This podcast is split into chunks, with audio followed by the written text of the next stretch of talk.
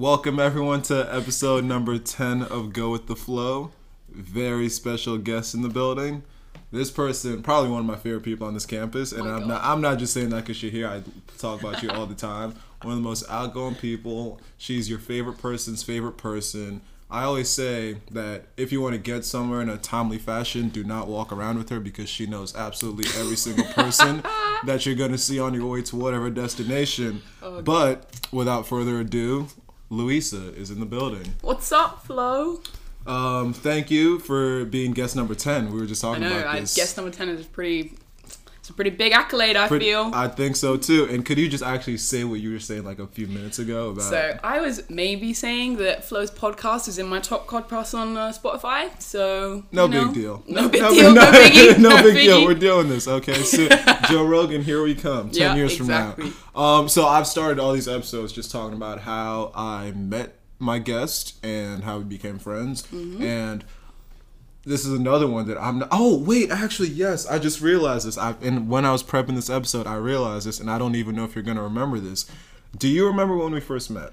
See, I'm trying to think now, and I can't for the life of me think what it was. Okay, so it was freshman year, and I think this was actually Frosh Week. Actually, I'm pretty sure it was the first time like going out after we came back from OACA, and for some other reason, we ended up. It was like me, you, and a bunch. It was like ten other people. We ended up in a room playing Never Have I Ever. Really? Do you remember? I think I have no recollection. Yes, it was me, you, and then the only other person I remember Omar, was maybe? I don't. Maybe I didn't know know Omar at that point, but Cameron because he was in my Z group. Uh, not my Z group. He was in my he was in my OA group, and so he was the only other person I remember in the room. But that was the first time I met you, and I just realized that when I was trying to prep this episode, and I was like, Oh, "Wow, God. I've really known you for so long." You probably didn't even know me at that point. Yeah, no. I, I'm trying to think what I would have said. Never have ever. That's interesting. I, rem- I just remember being like, wow, I'm in college now. Never Have I Ever. All these kids are so cool. and now, really now funny. here we are, a couple, a couple years later, good friends. So after- old now. God. Exactly. Um. So, could you just um tell the people where you're from, how you got to Princeton, and some of the things that you're involved around campus, your major, Yeah, I can do that. The the classic precept thing. of course, Um, icebreakers. Yeah. well, I'm from Oxford in England. Pretty awesome place. If you guys ever get to go, I'm your tour guide. I love showing people around because it's beautiful. It's, I will take you up on that. you actually must. You actually must. no, I will. Max has promised to take me to Chelsea games and show me around England, and you will not Okay, take me to you don't Oxford. need to go to Chelsea games. That's useless. First off, that's useless. I'm Arsenal. a, I'm a man. Oh, you're. Oh, I'm. A, I'm a Man U fan. So. we don't need that. We don't need. Okay. we don't need any of that. It's all about Arsenal. It's the only team worth supporting. And Max, uh, let me speak to you alone for a second. Because he will be listening. Chelsea is the worst team on the face of the planet. Thank you. That's it. That's all I want to know. you just got to know that. Um, okay, yeah, Oxford, uh, Oxford, England, great place. Um, I am on the track team on campus. Throw lots of you know metal across fields. That's my usual descriptor. Um, what else do I do? I'm a member of Cannon, new VP of Cannon. Madam Vice. Oh, you ruined the. I was gonna. I was. Yeah. Matt. She's the Madam Vice President, and we will talk about that in a little bit. But yes, congratulations Yes, on thank that. you, Madam Vice President. that's I, yeah, that's it. Uh, what else do I do? I am an eco rep as well. You know, um, I work for the social media aspect of eco rep, so we I put stuff up on the Facebook, Mm-hmm. and yeah, I mean that's pretty much. I, I also led OA, so back in the day, You're an OA leader. I was an OA leader my my sophomore year. Yeah. Okay. Yeah, so just doing a bit of that, bit of this, bit of that. I do. I generally could be found at Frist before the pandemic, just you know, distracting people. That was Yeah. my usual. that's my usual stick. Uh, but obviously, Frist is pretty much a, like a A literal dead graveyard right now. now. Yeah, it's a So- shame. I walked through yesterday for the first time. Not for actually, yeah, for the first time in what would be normal late meal hours, and it was like 20 people in there. I was like, this really. This is not it. This is not it at all. And did you it. did you say what your major was? Oh, I'm an anthropology major. Oh, Lots I- of people like to say it's a silly major. I think it's great. I love being an anthro major because you can literally just look into like anything and understand like the way people relate to a, a subject. It's like very interesting to see, especially at the moment. And I write my JP on like sport and racism in sport, so it's like literally a minefield of stuff. It's so wild. Okay, wow. Yeah, no, pretty cool. I would okay. I do shit on some majors, not anthropology. That's when that actually does sound pretty cool. So, Yeah. um, I I respect that. But so you just mentioned one of the things that I wanted to get into kind of right away. The newly elected vice president of Cannon, the Yes. Cannon Club. Yes, Actually, no, Cannon. you're not. We're the Ivy Club. You're not. No, whatever. Hey, but hey, hey, hey. And so Best last club on the street. Ah, okay.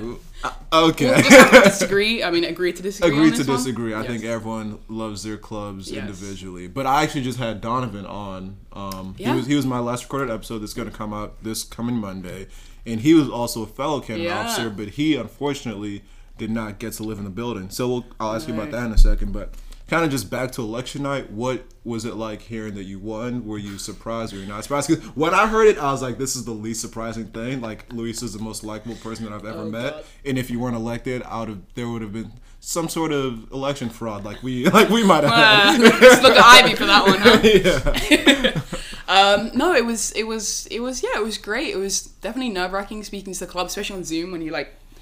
You know, I feel like when you're in person, it's like a an event. I'm good at like just scanning the room, catching Agreed. people's eye, but I definitely found myself tripping over my words because it's just Zoom is so like, I don't know, it's so stationary. You don't know Yeah, where you're it's meant not to be natural looking. at all. Exactly. It was very like, yeah, I don't really know. Like, I can't see if anything I'm saying is landing, but whatever. It was, you know, it was fine. It was good. Um, yeah, I, you know, it's really exciting to be a VP, and like my whole thing is wanting to like do good for the club, and you know, we we just started a, a DEI group in Cannon, which Tavares and Shabazz are helping me run up, and it's just yeah, I think Love those two. They were both on, on the PBMA board with me. Yes, great people. I mean, they're honestly so amazing. And yeah, so I just, uh, yeah, I'm just looking forward to actually getting to do some stuff and then hoping for some in person stuff next semester.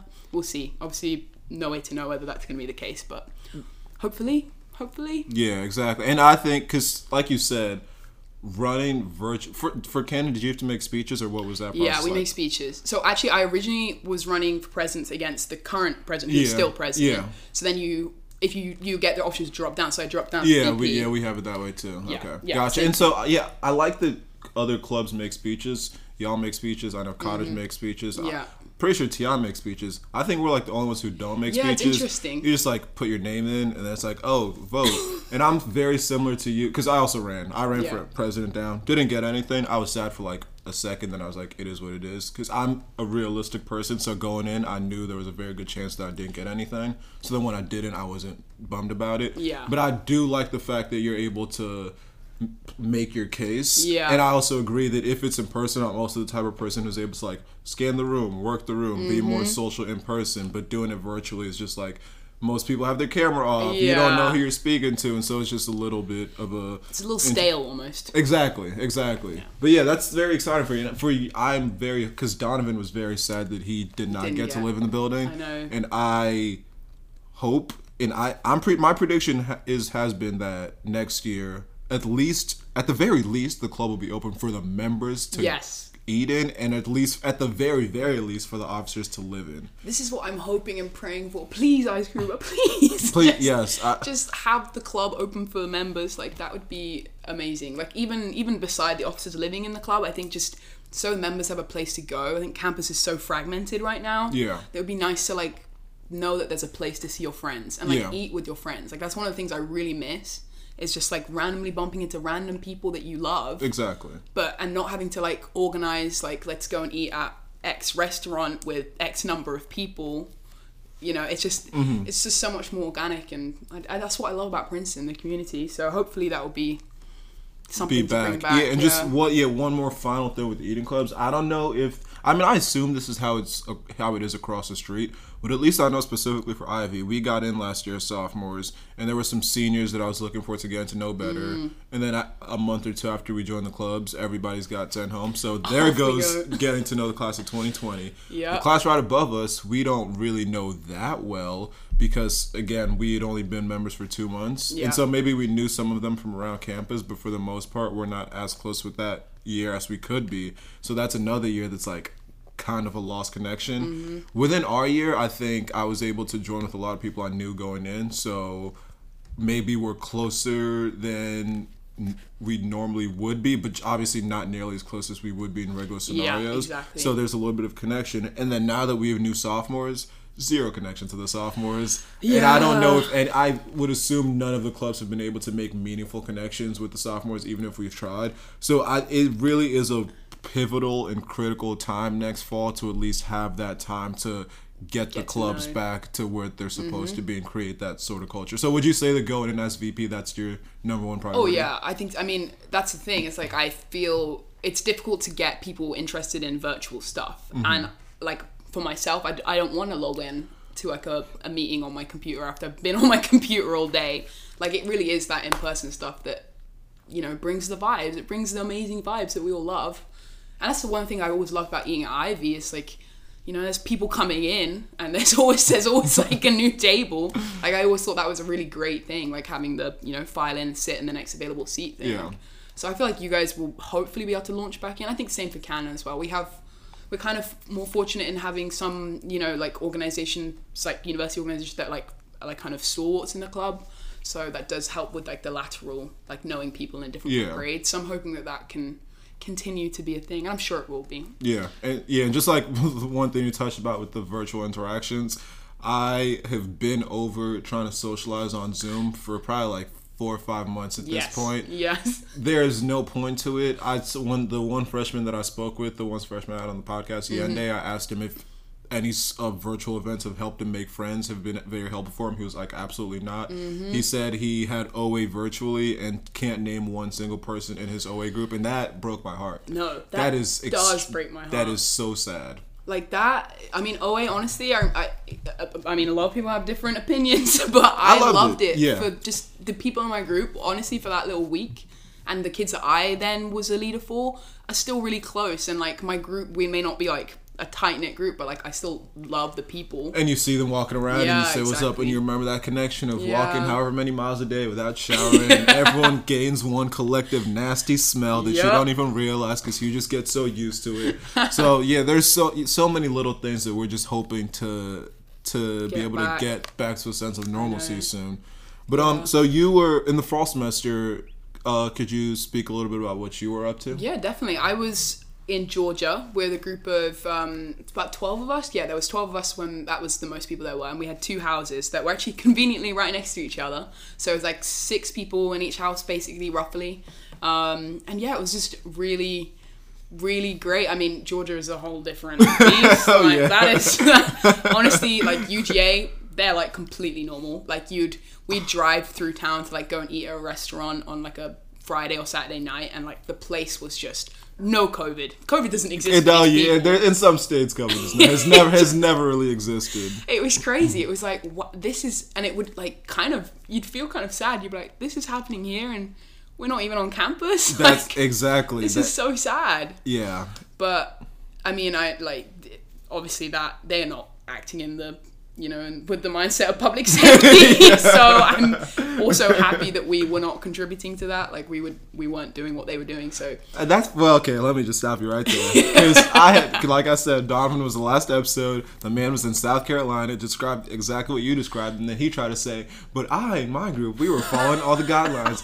You don't have to lie. It's No. okay. I'm we're If not you even were- lying though. I'm like being totally serious. So you were masked up, social distancing, We- gathered indoors with only like ten people Yeah, whole time. so literally it was like pretty much apart. So we had one group of neighbors next door. There were some random frat boys, and we sort of got to know them a little bit. We don't, you know, we we had like friendly relationship with them. They were our neighbors, you know.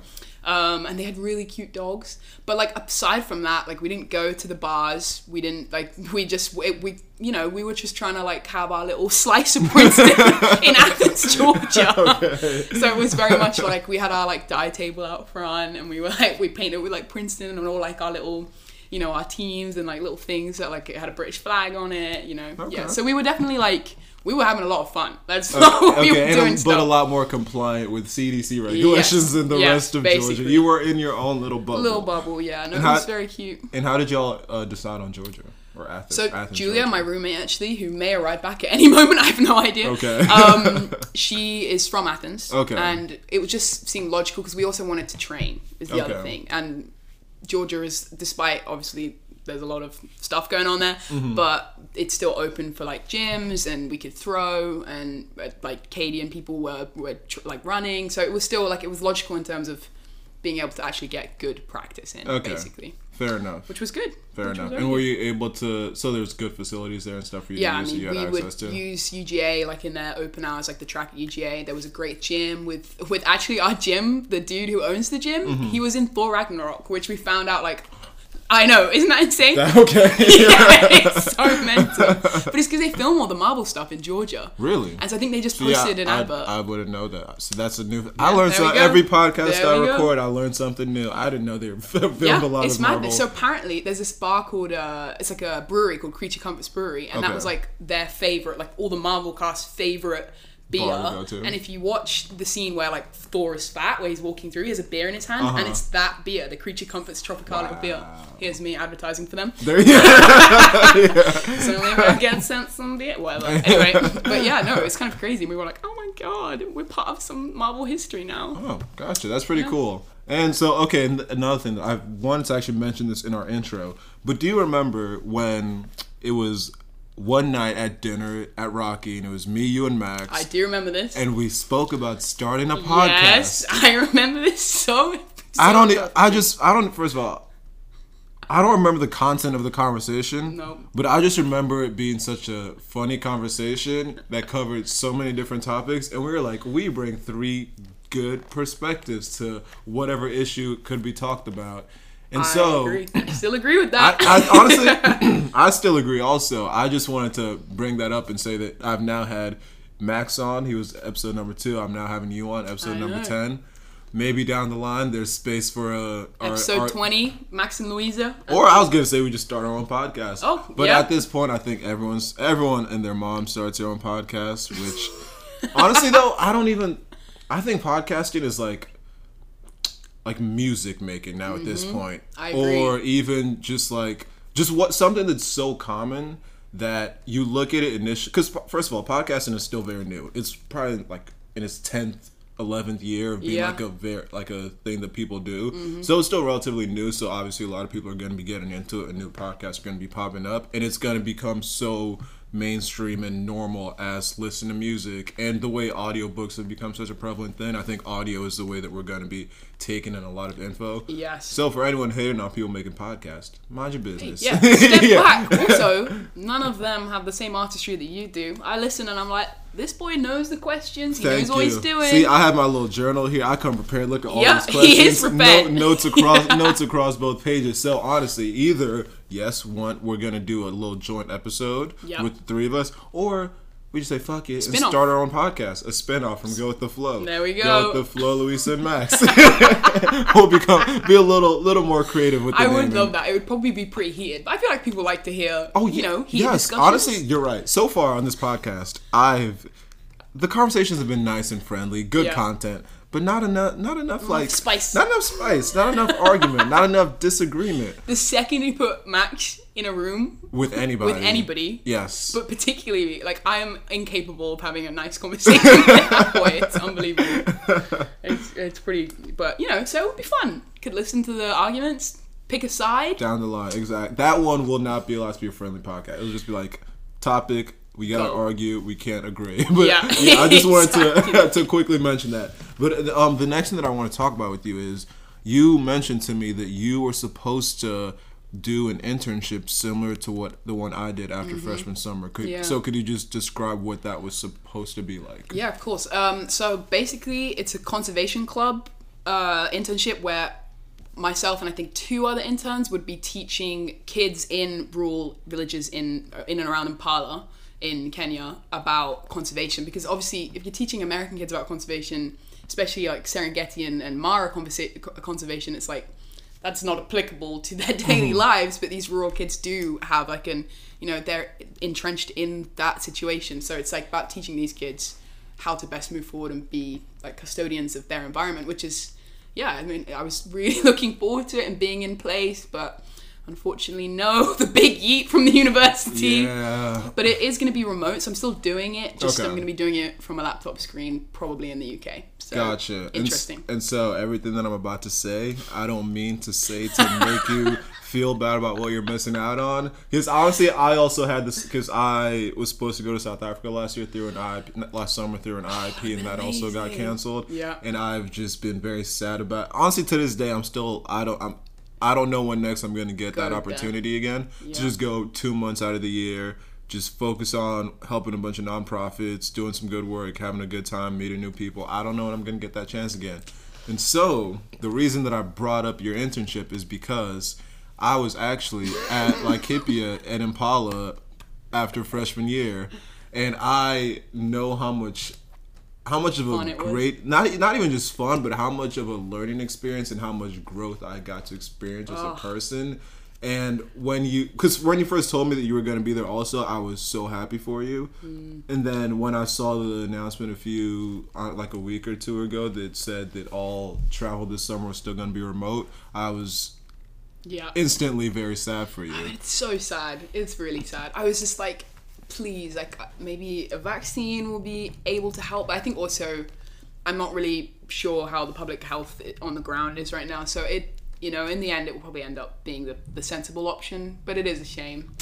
And yeah, I used to live in Kenya, so Yeah, I was about to say yeah. I didn't. I didn't even know that until right before you started. We started recording, and then you mentioned. it, and I was like, save it for the podcast. Yeah. So please, now that, now that now that we're recording, when did you live in Kenya? How long? Why? What was, So I lived in Kenya from the ages of I want to say I think I just turned eight and Mm-hmm. then like almost eleven. So it was that kind of end of uh, what you guys would be at elementary school, I guess, at that age. yeah, yeah, yeah. So yeah, it was about the end of that, and oh, it was amazing. I lived in Kisumu, which is like right on Lake Victoria, and we lived there for two years. My mum was doing a PhD, and Okay. she was like her data like collection was all happening because her PhD was in like malaria and and public health research, basically.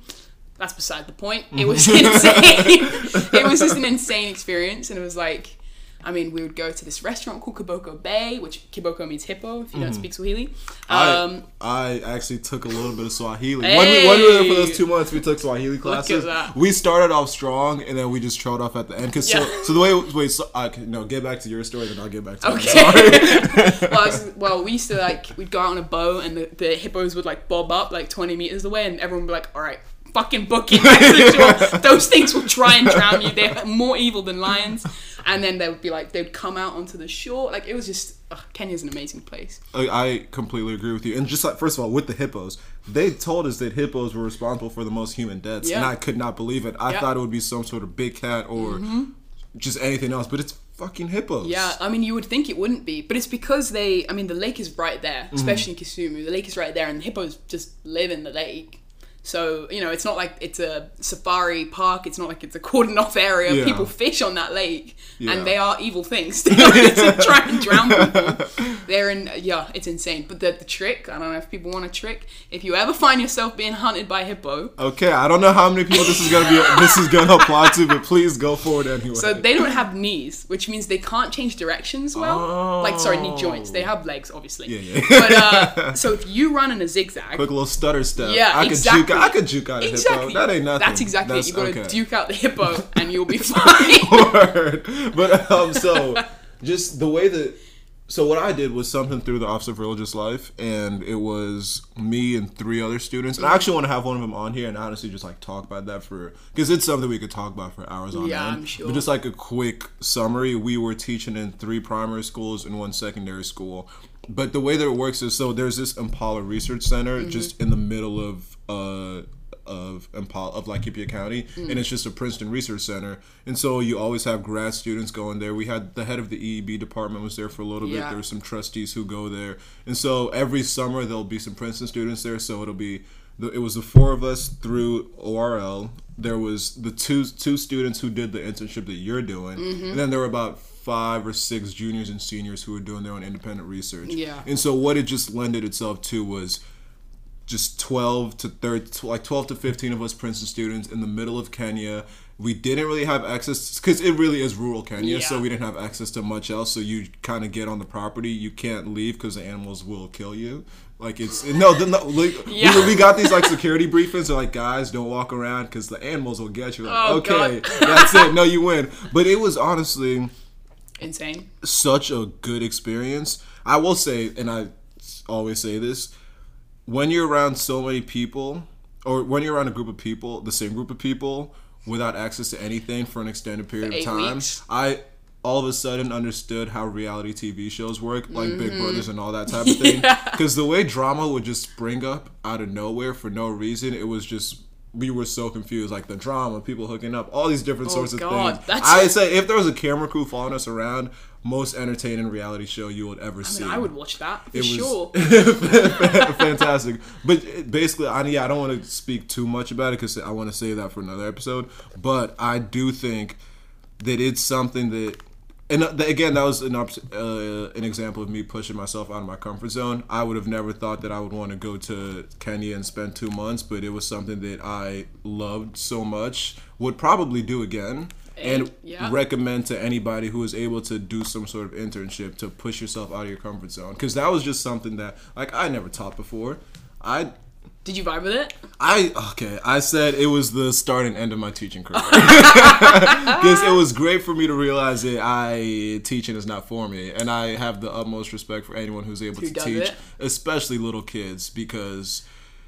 It's a it's it's a grind. Our, our day started early. Is, yeah, this is what I was saying about Swahili. Is our day started like we probably like woke up at like seven eight, had to get mm-hmm. to school, and then we were there till like two three p.m.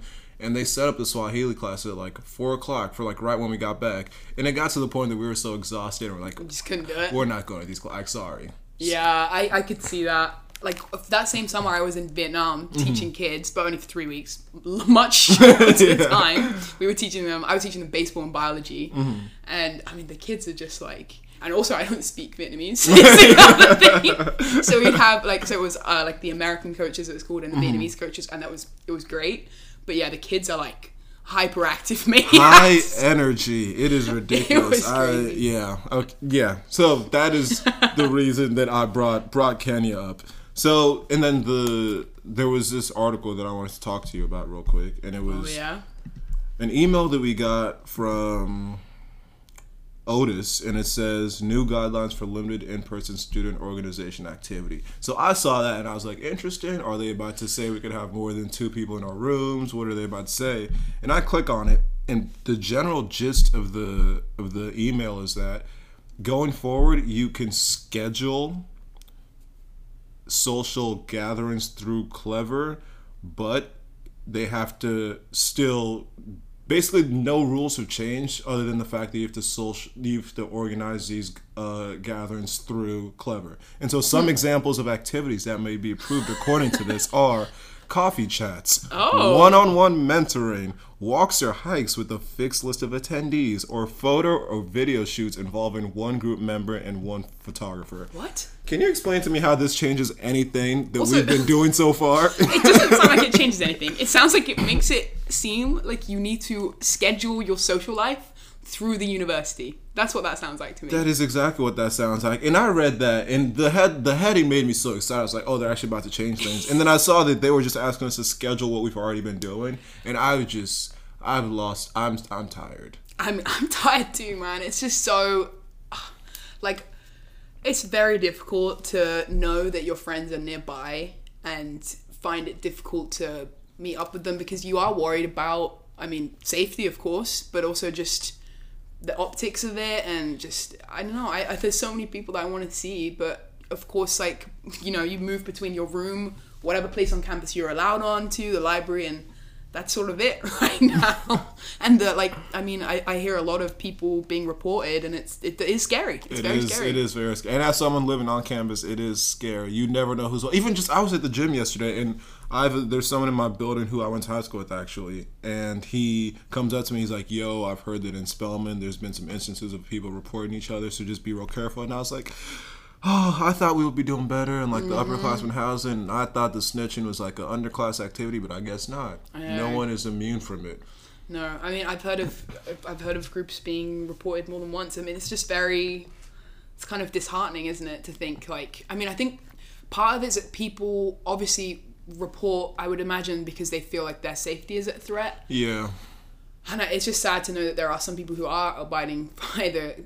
I mean, from all what I've heard, there are people abiding by the guidelines and who are still getting reported, and it's just sad to think those people's lives could possibly be ruined by that. And I know it goes both ways. It's just very. It's it's it's just this whole situation is just bit of a bit of a car crash, honestly. And as such, you you said, and I've said, you're one of the most social people that I know. How would you say that this semester has affected your ability to sort of just be yourself and just be out there as much as you normally would? It's definitely difficult as lo- I literally love just moving around campus and knowing that you're gonna see like three people on your way to your next class and be like, oh my god, hey, what's up? And like, you know, it, that's one of the things I love about Princeton is that it really is a community. Like, there's just that many of us. There's always someone new to meet, but there also is like the same faces and yeah, it's just a shame that that doesn't seem to necessarily be the case right now. Like, I just feel bad for the freshmen.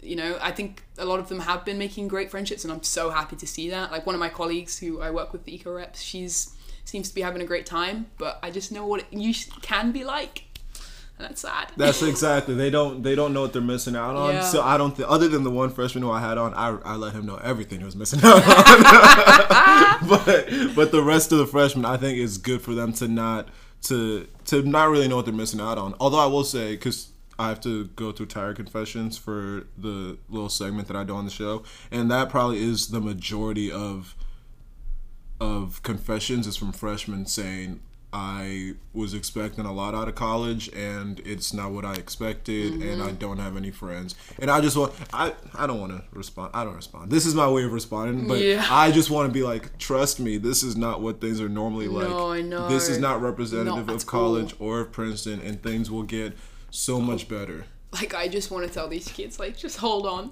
Oh, just hold on exactly. hold on. Hopefully things will open up. a little bit longer. And I it's heartbreaking to hear that people think they don't have friends. That's really heartbreaking. some of the some of the yeah some of the posts are really sad and even some of the ones that i've talked about on the show have been really sad and i have some screenshotted for whenever else but yeah some of them are like Yeah, wow. i want to go home no one likes me i thought i was expecting so much more from this and i got nothing out of it why did i waste my time coming here Oh my gosh. it's bad Well, that's a fun, fun, fun section of the podcast. yeah, no. Every time I oh get to it, I'm like, damn. It's That most of the the ones I have for later are not actually. Well, actually, kind of relate. so we we will get to that. I'll table that. yes. Okay. And now another thing that I want to get into is um, you being British, of course. Hey, you're you know. second British person that I've had on the show after Max. That's not very much. we, we need to up, up the ante no, because like there's a lot of y'all here, so I really could have every single guest be British, uh, be British. Yeah. So, first question for you on this topic is, could you just describe what the transition from Oxford, Oxford to Princeton was like for you, especially culturally? Like, what was the biggest Yes. culture shock in coming to America? I definitely can do that. Well, the thing I always remember very, very keenly is coming on my official visit because I was hit, I was in America for literally 48 hours and then like flew back, which was crazy. And I got here and uh, our athletic director for um for track, he he's the former athletic director. He took me to Princeton Pie, Okay. R.I.P. No R.I.P. No longer. Although Proof, Proof Pizza took its spot Yeah, and it's killing the it's game. Highly recommend. Everyone Yep. go to Proof Pizza. I, honestly, every everyone I promo on here should be giving me. Free. I know. I was just gonna say, where's the money? Where is the money? The free Honestly, pizza. once the once the listenership goes up, they'll they'll hit me up. Yeah, no, I so he got me uh what I thought was a small pizza and I so I don't know what I was expecting, and this is so trivial, but in in England, a small pizza would be like just put your fingers together Uh-huh. and just widen it out a little bit, and that's pretty much how a small pizza would look. This thing was like this; it was large. It was like my arms, and I was like, okay, well, I see how I'm gonna get fat if I end up coming here. This is insane. Like that's everything's bigger here. That's Yeah. the one thing I'd say. But Oxford, see, I'm kind of spoiled. I live every time I go back. I'm like, wow, I live in the most beautiful place. It is, you know, it's just on another level of beauty. So that's the. It's interesting. Princeton is amazing. Princeton is gorgeous. Yes. but Oxford is on some mad level. I mean, it's been there since like I want to say 900, like 900 AD. Like Oh, some of the okay. buildings All the are back. old. Okay, like wow. hella old. Yeah, it's some it's some crazy shit basically. So size is different. I'm spoiled in terms of Oxford, so uh-huh. I, but yeah, no, I mean England is an interesting, amazing place. If people haven't been, go. It's definitely you handle everything with sarcasm in England. That's pretty much how we handle ourselves. A lot of lot of banter. A lot of banter. Yeah, Which I exactly. I don't know how I feel about that banter. The way you said it, banter. Yeah, but but I would say our, our government are they fucking suck. So you know, there's part of me I'm like, yeah, I'm happy to be here right now and not having to deal with Boris Johnson looking at me through a TV screen. Telling me to be inside when I know that he's a dickhead. You know, it's just everything is just like oh whatever. I honestly don't know enough about British politics to respond to that, but I, I automatically believe you. But honestly, you said the size of food is trivial. It is not trivial. I agree with you. People, the amount of food that gets consumed in this country, it is absolute. It is. Oh my absurd. god, it's insane. There is a reason that there is a, a an obesity issue. I will say. I do not disagree. I don't. There's never been like a, a I don't just something about portions. There's there's no portion control, No which could it could go a long way. Just say that. There's no reason you should be able to get like the four for four, like all these different little cheap menus or items at fast food that. Yeah, Yeah. not not the most healthy. Large amounts of food. So yeah, and so okay, so portions was one thing that you noticed, and then Oh, so this sort of a, a different question. What was your stereotypical view of first America and then American colleges, and how has New Jersey and then Princeton University matched up to those different expectations? Hmm, good question. Well, in terms of my stereotypical view of America, I think it was slightly swayed because when I did live in Kenya, there was a lot of American expats who lived there, so I was Okay. friends with a lot of American people. So I wasn't like necessarily like, oh my gosh, everyone's so culturally different to me because I've kind of grown up, you know, around Americans before. But what I would say is that Princeton University is not like, you know, like we see all the videos of like crazy frat parties and like just mad stuff like Glee. Like that was one of the TV shows I remember watching But being that like, was high school. Glee I know, but I was like, I Glee was was high looking school. at it and being like, is that what their high school is like? That's Honestly, insane. Um, it's, I mean, no one breaking out in song. We we would have made fun of them for that. That's a little weird. High School Musical, more than one. Fair enough. Okay, and I do love High School trend. Fair enough. Uh, hmm, okay, fair. although Glee was high school, although kind of Yeah. a little bit accurate, I will say. This is the thing. Like, I, I just assumed. Well, I didn't assume it would be like that. I Mm-hmm. just assumed that was like maybe a, a, a like an actual experience on steroids. Yeah. Which is probably it's kind of why I imagined it to be right. Yeah. But Princeton is just yeah, it's amazing. I mean, we're so fortunate to be in this crazy community. You know. So I definitely love it. I'm very. I think this is where I was meant to be Mm-hmm. for university for sure. Definitely. Um, but, so yeah, no, I think it's great. But my stereotypical view of Americans. I mean, we hear so much about the gun stuff, which we don't need to get into. Yeah. But like, that's you know very Trumpy. It's like for the last like five years, that's the headline in the UK, like Yeah. about America. So that would be if you landed today in England and you said I'm American, that is what they would ask you about. Gotcha. Right, so that's that's basically the through line of what people think is going on here. Honestly, that's fair enough. And have we have we lived up to those expectations? Or no? Well, Georgia was its own beast, but for the most part, Princeton that is not my experience at all, which Mm-hmm. I'm very glad about, as you can probably tell with the hating Boris Johnson comment. yeah. And so you just said that you uh, Princeton's a place for you. This is the right college. You made the right choice. Where were you? Did you always know that you were going to come to school in America, or was did did you sort of make your decision based on track and track sort of led you to wherever school that you would go to? yes, it definitely was that like track. Like it was very much like the idea of America came up. We didn't. We kind of looked into it, kind of didn't, and then it just sort of fell in place, which is amazing. Like contacted the coach, and then yeah, it just sort of spiraled. That ended up that I was here. Like it wasn't. It wasn't ever like a set decision. But I'm so glad it happened the way it happened because also then I didn't have to have the stress of like that I hear my teammates have of like trying to like tell Harvard no I'm not going to you Harvard or like whatever whichever school they were also being recruited by. I'm so glad I didn't have to deal with any of that stuff because I would have been a mess. I would have been a mess trying to do that. So yeah, no, and I think it just it worked out well. But yeah, track was definitely one of the the guiding lights, just trying to find a good place to be Mm-hmm. for it, which is yeah. And so does that mean that the recruiting process is different since you're international? You just sort of how, Well- how does it work compared to what you said your teammates had to? Do? So in, for the most part, it wouldn't be so. Like, I, there's I have a lot of English friends who came to America. and They would they were being recruited by like various different schools, but I was only being recruited by Princeton. Okay. So for me, it was like that was the only choice, you know, because I was also looking into UK options and stuff. Um, so yeah, no, but like my teammates, I mean, they would have been if you're in America, you start getting emails and letters from coaches from such a young age.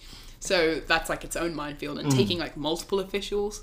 Like I was just, I only had one, so I didn't mm. have anything to compare it to. But other people were like, "Oh my gosh, Harvard was so weird," or Yale was really weird, and like Princeton was the obvious choice, you know? Honestly, though, I think that is an ass because obviously n- no varsity athlete, but I think being recruited, it seems like a fun process to me. And be the thing that you just described is what you wouldn't want to do, having to go on all those visits. I think that is something that would appeal to me, and just being able to travel and get different experiences and really see what where you get where where you really belong. Because I think the closest thing that I had to that was when I think it, the way I don't know how different applications process processes are in England, but um, when it's my senior spring, it was like the start of my senior mm. spring, and I had started getting my acceptances to a bunch of different schools, and you know, he's a smart boy. couple, yeah, you know, you know, got got into a few places, and so I would visit these schools. So I did this thing at Duke called BSAI, it was the Black Student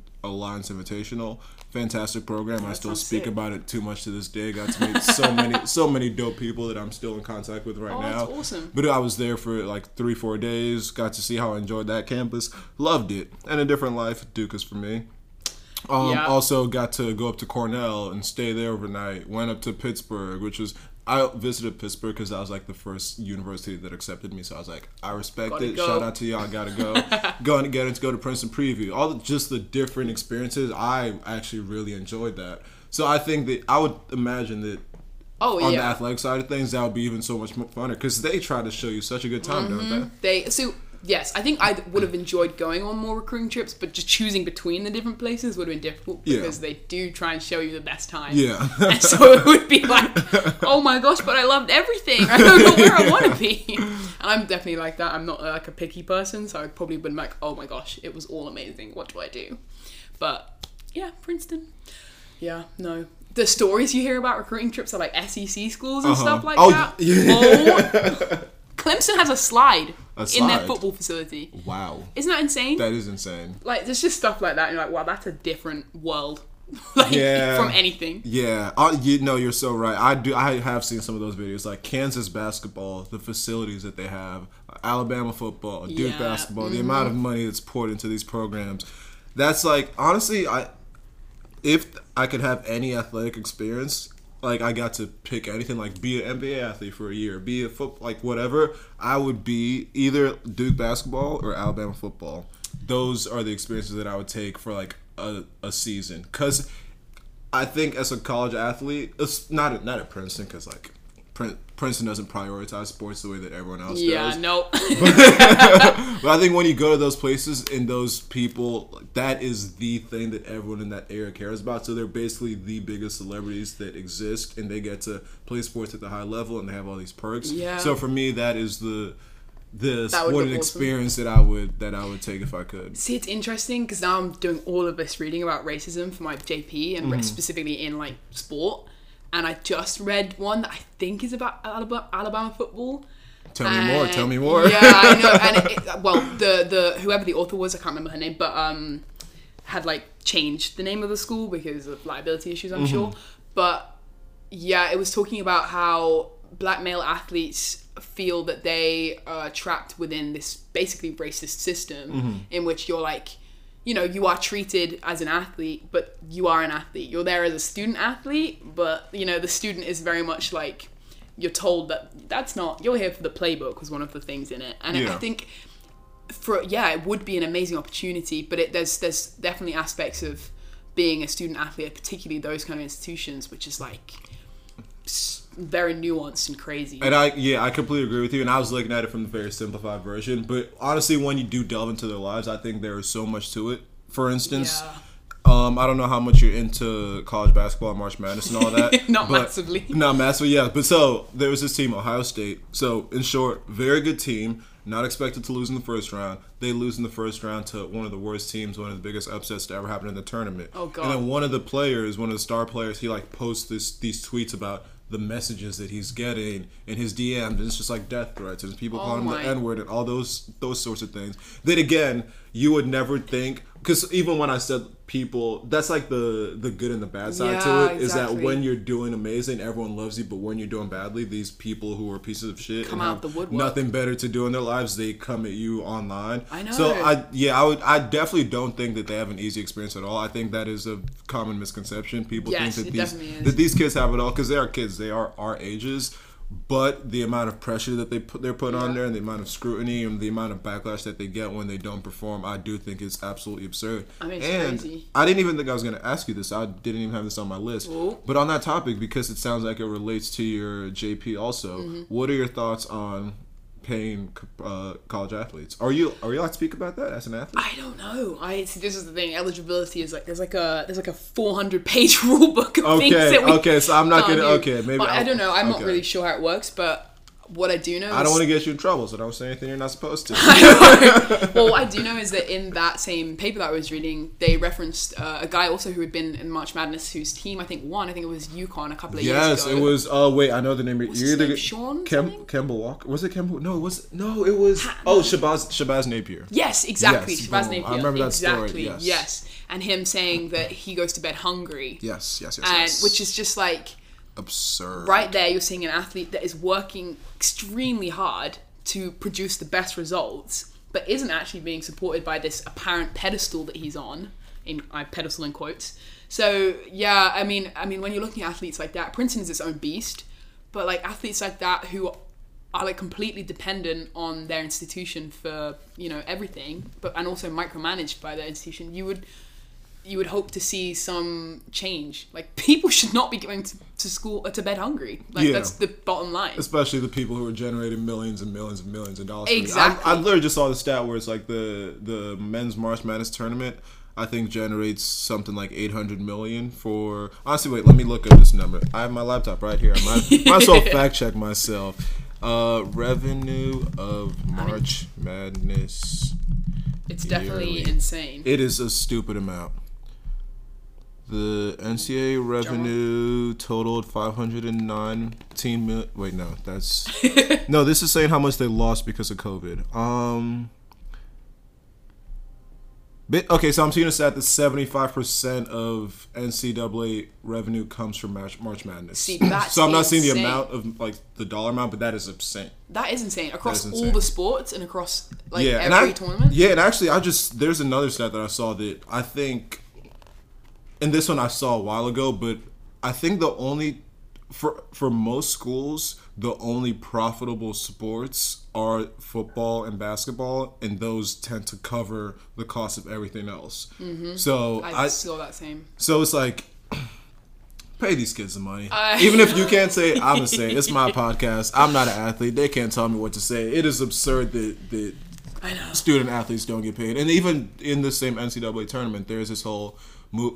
For, we'll get to the women's issue in a second because that is insane as well. also blatantly, egregiously insane. But on the men's side, what the, their own little like movement that they're doing is like they they have shirts that say hashtag not NCAA property because sort of like. You should look into that for your Mm. Yeah, I actually will. That's yeah, Thank- that's a look little that. movement that's going Friends on. helping friends. of course, of course. Yeah, they they were wearing these shirts that say not NCAA property because they get work so hard, get so much money made off of them, and they get nothing in return.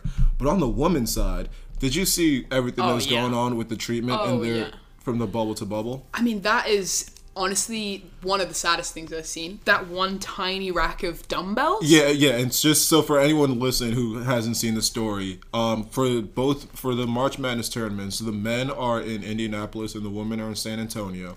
And the men for their workout facilities, they have probably basically like a whole gym with mm-hmm. dumbbells, any type of weights that you could get. Yeah. And for the women in San Antonio, they had literally one mini set of dumbbells and one like stretching table and a few yoga mats, and that was the extent of their equipment. it was honestly harrowing to see and it was i mean just it shows like a blatant disregard for what female athletes need like it's not like a female athlete doesn't need to do weights like that's an insane proposition Yeah. in anywhere and then when you do you see the follow-up video that she sent out the i can't remember what that athlete's name was The, I know she plays for Oregon. Oregon. I don't Yeah. remember her name. Let me honestly, either. honestly, we could Google these things. yeah we can Oregon. But she, like her in her follow up video, you know, they they then got in some racks, but it still was in no way com- comparable to the men's like setup in yeah. any way. Yeah.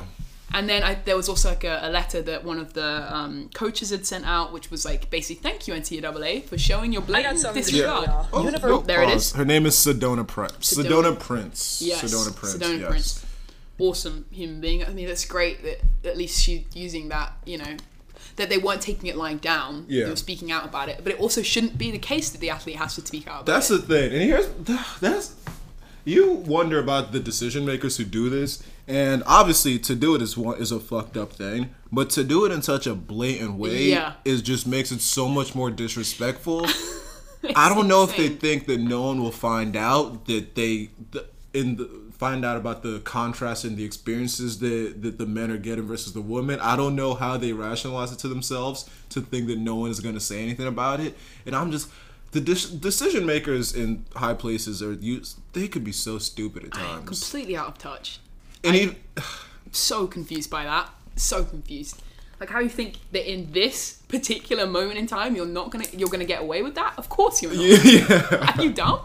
That Yeah. makes no sense to me. yeah. Honestly, I don't even know how we got here, but I'm glad we got into it. I didn't even I didn't even have this as one of the topics that I wanted to talk about, but I love it. Um, okay, and so kind of transitioning a little bit into effects of COVID on our college experiences. Um, first question. After we got sent home for myself, I've talked about this on a few podcasts. I start looking back and I'm like, there's so much more I could have done. There's so many things that I could have done differently. So for you, do you think that there's anything? Keep it in mind. So if you know that if you if you know COVID is coming, What would I have done? what would you have done differently over the first 2.75 years of your Princeton or just your college experience? Is there any, is there anything you would have done differently? I don't think so. I think I was very fortunate in having like a very full experience here and That's great to hear. you know, I think I'm just, you know, I was extremely sad to be sent off and was also like everyone very ignorant to how long this was going to last. Yeah. Um, so yeah, I don't think there is anything I would do would have done differently. No, really. Maybe maybe go to late meal a bit more. you already Possible. lame me all the time. But yeah, no, no. Honestly, I don't think there is. Wow, that is I first I love that answer. That is good. That shows that you've been doing college the way college is supposed to be done and sort of taking full advantage. But I don't think most people would be able to say the same thing. Yeah, and I'm sure that's the case. And I'm, and you know, there's also probably things I would remember after we speak, thinking like, yeah, maybe I would do that differently. I definitely would do the quarantine, like s- space of time differently. I think I would would put less stress on myself to do the work as as, as much as I was. You mean like schoolwork? Yeah, like uh, when we were immediately kicked off. Oh yeah. Uh, no, actually, no, I, I don't actually agree because I just checked out. I, could- I I have not really. I've reverted back to high school ways and just doing things to get them done for the grades since we got sent home. Yeah, I and it's that's it's just such a shame, but that's just the way that I've been. My grades have been good. They've been like, but as far as like enjoyment of learning, I don't. I think Yeah, the gone. enjoyment is definitely different.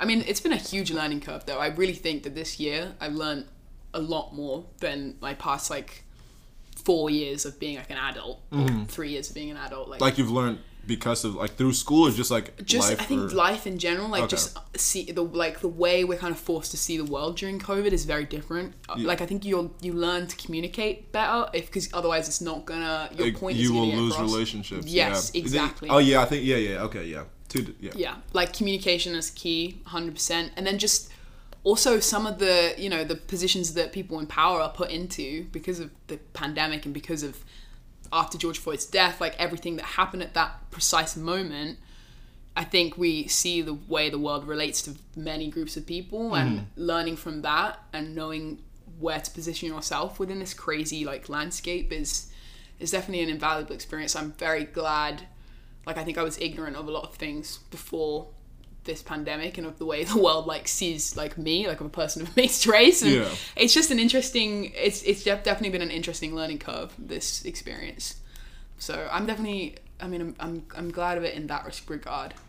Um, but I, ultimately I obviously would prefer the pandemic never happened. Yeah, and yeah, and just the one thing that I'll say about that is, I know that when some people will say things like, "Oh, the pandemic was a blessing in disguise," and other people sort of get mad at them for saying things like that, but I don't think that there's anything wrong with those types of statements. Obviously, everyone acknowledges that this is probably like the worst Yeah. thing that's happened. This in our, is one of the worst things that has happened happened in our lifetime, tragic. and a lot of the events that happened over the course of the pandemic are some of the worst things we've ever seen. Mm-hmm. But at the same time, I think it's very valid for people individually to realize that they were able to still have either great learning experiences or due to the time that they got to spend with their family in close proximity, they got better relationships yeah just to to gr- grow as a person, do whatever. I think is very valid for people to to be able to say things like, "Yes, I in the midst of everything going on, I had a blessed year in 2020." I don't think there's anything wrong with No, that. no, I agree. I think I think I think we've all had a perspective shift,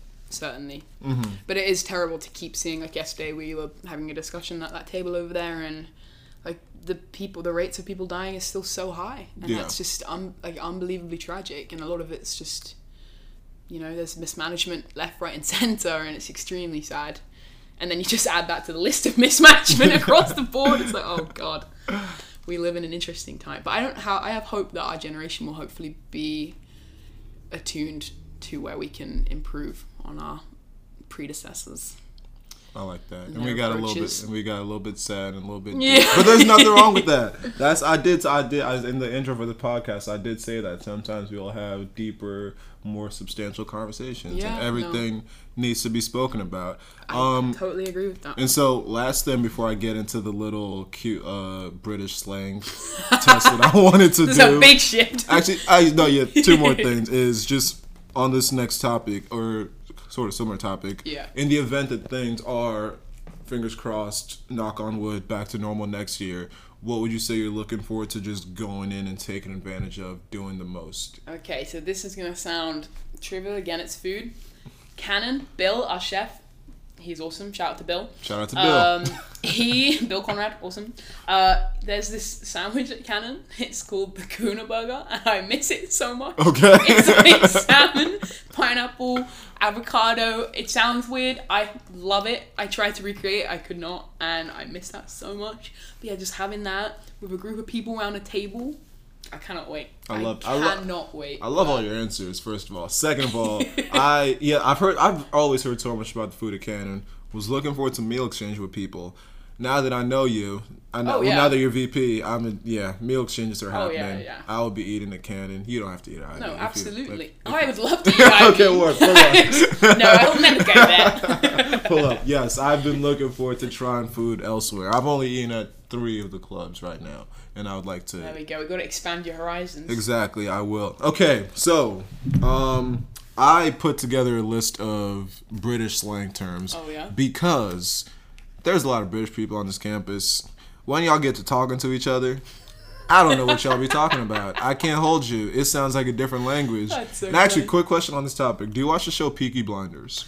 I, okay, so I've seen the first one and a half seasons, and then for some reason I haven't finished it. But I love Cillian Murphy, Tom Hardy when he was in it. What a legend! Great show. What a legend. Great show. The reason that I bring it up is when I watch that show, I need subtitles. I'm not surprised by that. When you watch it, do you need subtitles? I do not need subtitles. Okay, and I've heard that from British, other British people. They don't need subtitles when they watch that show, but I cannot understand a single word, and they speak English. Well, they are speaking English, but Oh, they're yeah. speaking a, a subgenre that is called the Brummie accent. Yeah, it is. It's it's different. And then also the show Top Boy. I watched that show.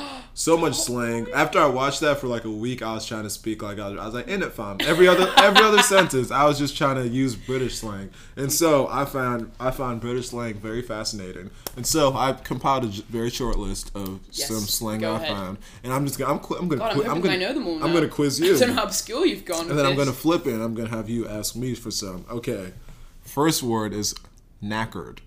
Oh, knackered. Yeah. Knackered. I'm fucking knackered. That means I'm absolutely tired. I, like I could pass out on a bench. That's how tired I am. Correct.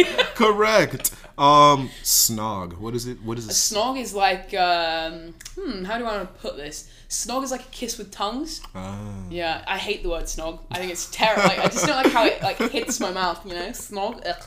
I always hated saying that. You're two for two. Okay. right. Uh, bloke. What the hell's a bloke? A bloke? You're a bloke. I'm a bloke. Is that Max a- is a bloke. You know, just a bloke. It's like a man. Like Oh, a. It's kind of a colloquial term for a man. Okay, that's what's up. That's You what's up. Um, uh, wanker.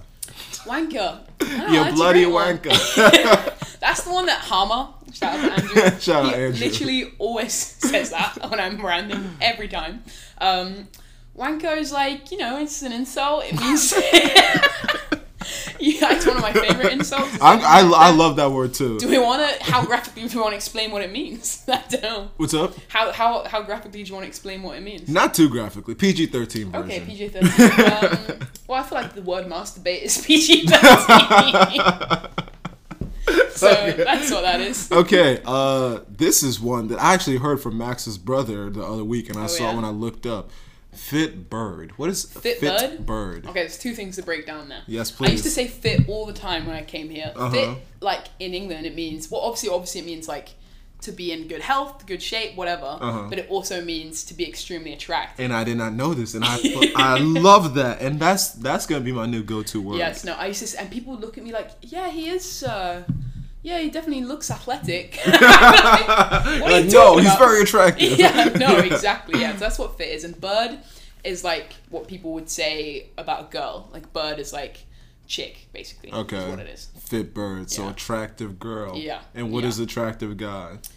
So I could know if I'm walking by a group of British girls and they're talking about me and saying like I need See, to know now, what they're don't know if- saying. This is the thing. Like, there's there's a lot more descriptors for women, right? And we could get into the whole one. Uh, yeah, that's- yeah, that's- So yeah. you would say you, you probably wouldn't. There isn't like Fit bloke. Yeah, fit bloke. exactly, fit bloke. I'm like, learning. Let's go. I wouldn't say bloke necessarily, but yeah, like fit guy, whatever. You know. Uh, but what I usually actually say is peng ting. Painting. Painting. Isn't that the name of a song? That's a song. Oh yeah, right? yeah. There is, there's definitely songs because peng is similar to fit, and it means like incredibly attractive. I like these so much better than this is good. this is good. Peng and fit. Every, honestly, I'm gonna incorporate those into the title of this episode. Oh somehow. yeah, let's do that. I love that. Okay, beautiful. Peng ting. But food can also be a Fit peng. bird. Oh, okay. Yeah, so you could be like, oh, that was a peng burger, Interesting. Pang guy, Pang burger. Okay, okay, this one. And describe, please, PG 13 or PG. Shag. Shag. Okay, shag. Um, that is to have sex, basically. Is what it Oh. is. Oh, these are great. I, uh, I'm gonna try over the next week. I'm gonna try to just exclusively use these words. For And the then- listeners, Flo is extremely delighted with this. Yeah, His yeah. face is lit up. He's lit up with this. okay, and then the last one, the last one is probably the single most overused word by all you Brits. Oh no, what is it gonna be? Calm.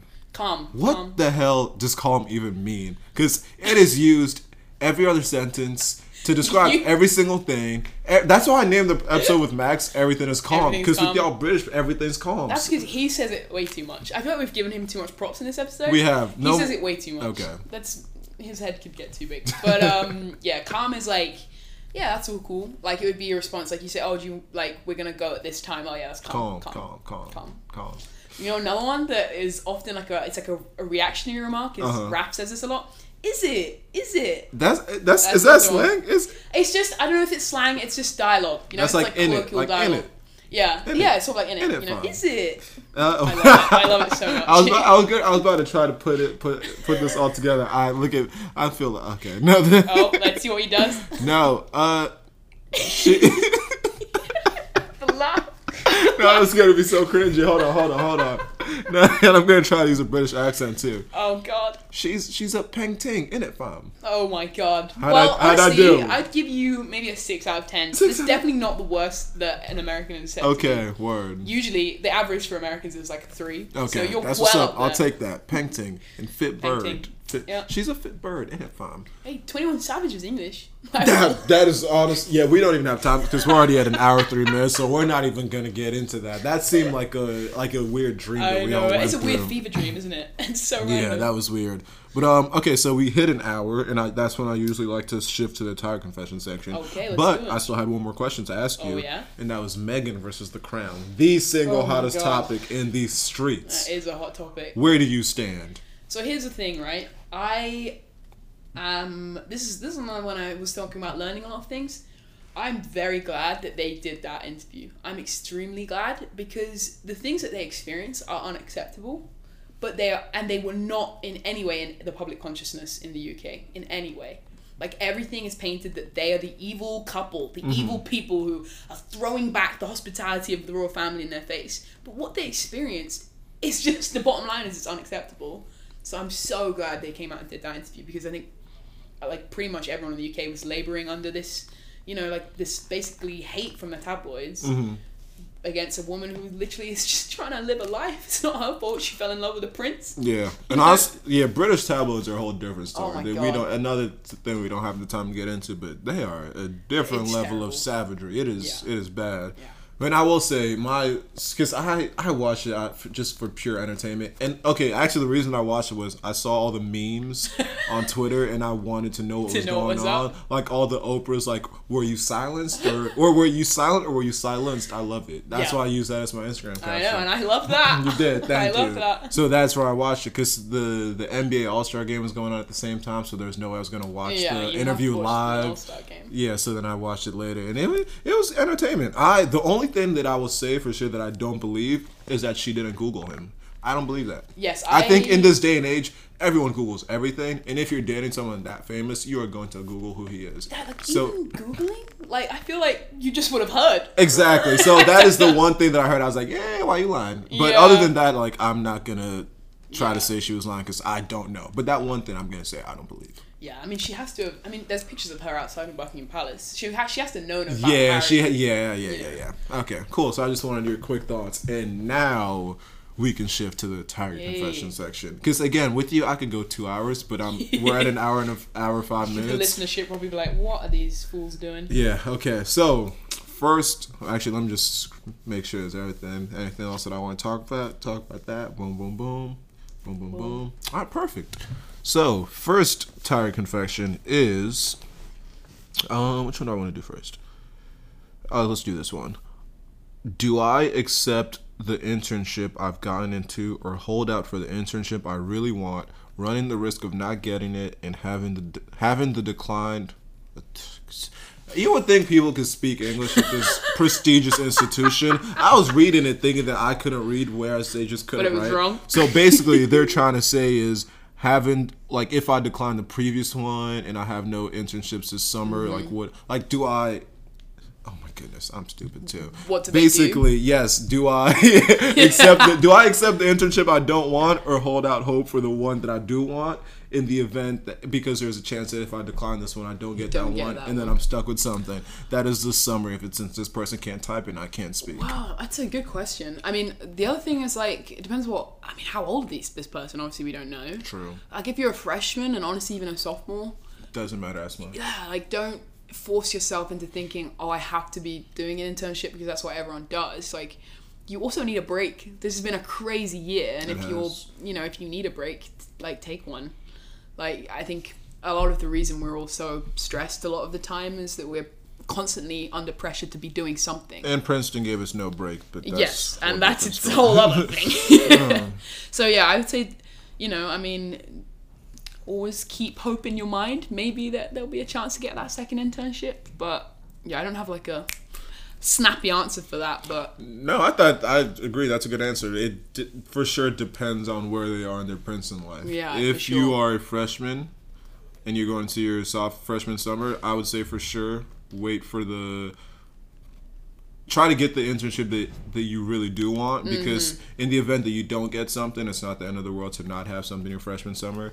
Probably the same advice even for the sophomore, but maybe if it's like your junior summer and you Yeah. need an internship, I would say yes, accept this one, and then in the event that maybe you get the other one and you're able to back Break out, Break some eggs. exactly, exactly, do that. Can't make an So yeah, without breaking some definitely depends on where you are in your Princeton Yeah, career. sure.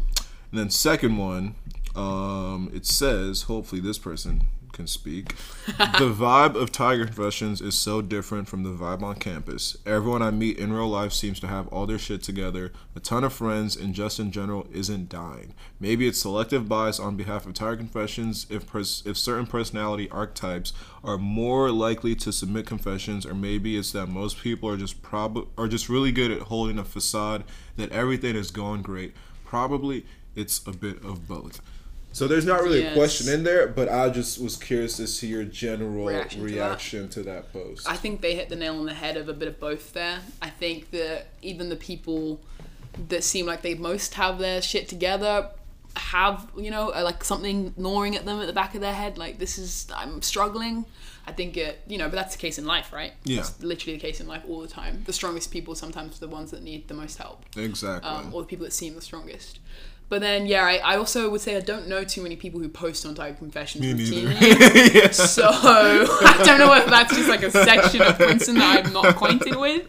So it's all a bit, you know, that's a bit of an up and in the air one.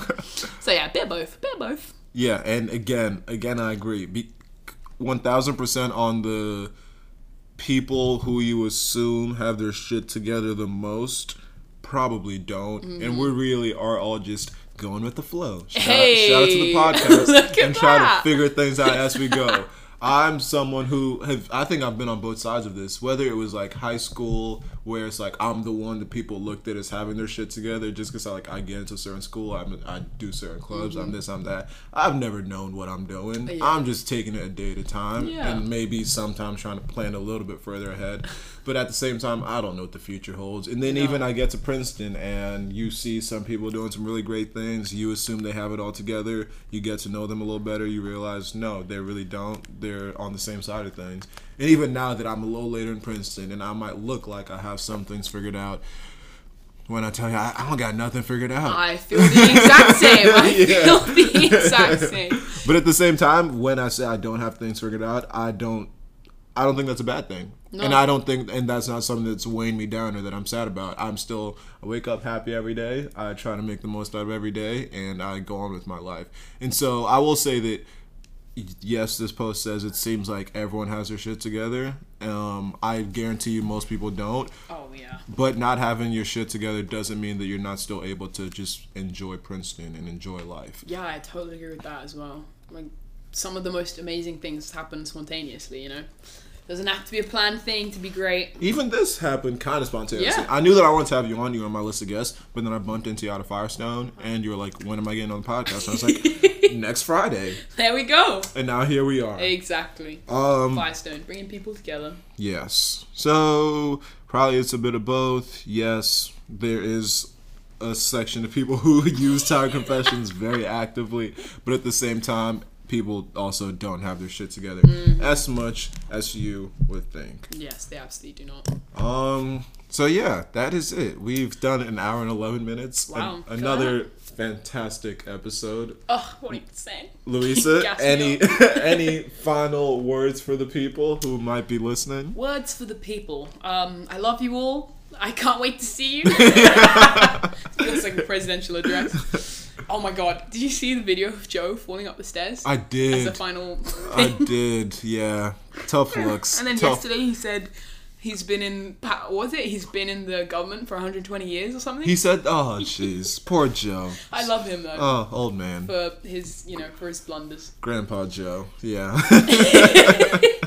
Although I will say, to in his defense, every single one of us has tripped upstairs, Oh, so. I'm not gonna put that on his age. I don't know if I've done it three times though in the same trip. Have you no, done that? no, yes, as a spry 21 year old, because it's the first one kind of leads to the other ones, because you never really regain your balance, and he knows that everyone's watching him, so he knows after he trips the first time, he's like, ah, damn, I gotta recover, but although he's not recovered, he tries to go for it, and then it just leads to the rest, and I've definitely been in that boat of. Yeah, Yeah. just tripping multiple times when you try to write yourself too soon. Oh, God. So I I empathize with you, Joe. You Yes, sending love to Joe Biden. sending love to Joe. I hope your knees are okay. um. So honest, yes, that is that is it. It's a great way to end the podcast. Great way to end it. This has been another episode of Go with the Flow. If you're still listening, an hour and thirteen minutes in, I love you. Yeah, if you're not, I do too. I don't like you as much, but I still appreciate you for clicking on this podcast. Yeah. And Thank you, everyone. Stay great, stay beautiful, and have a fantastic day. Goodbye.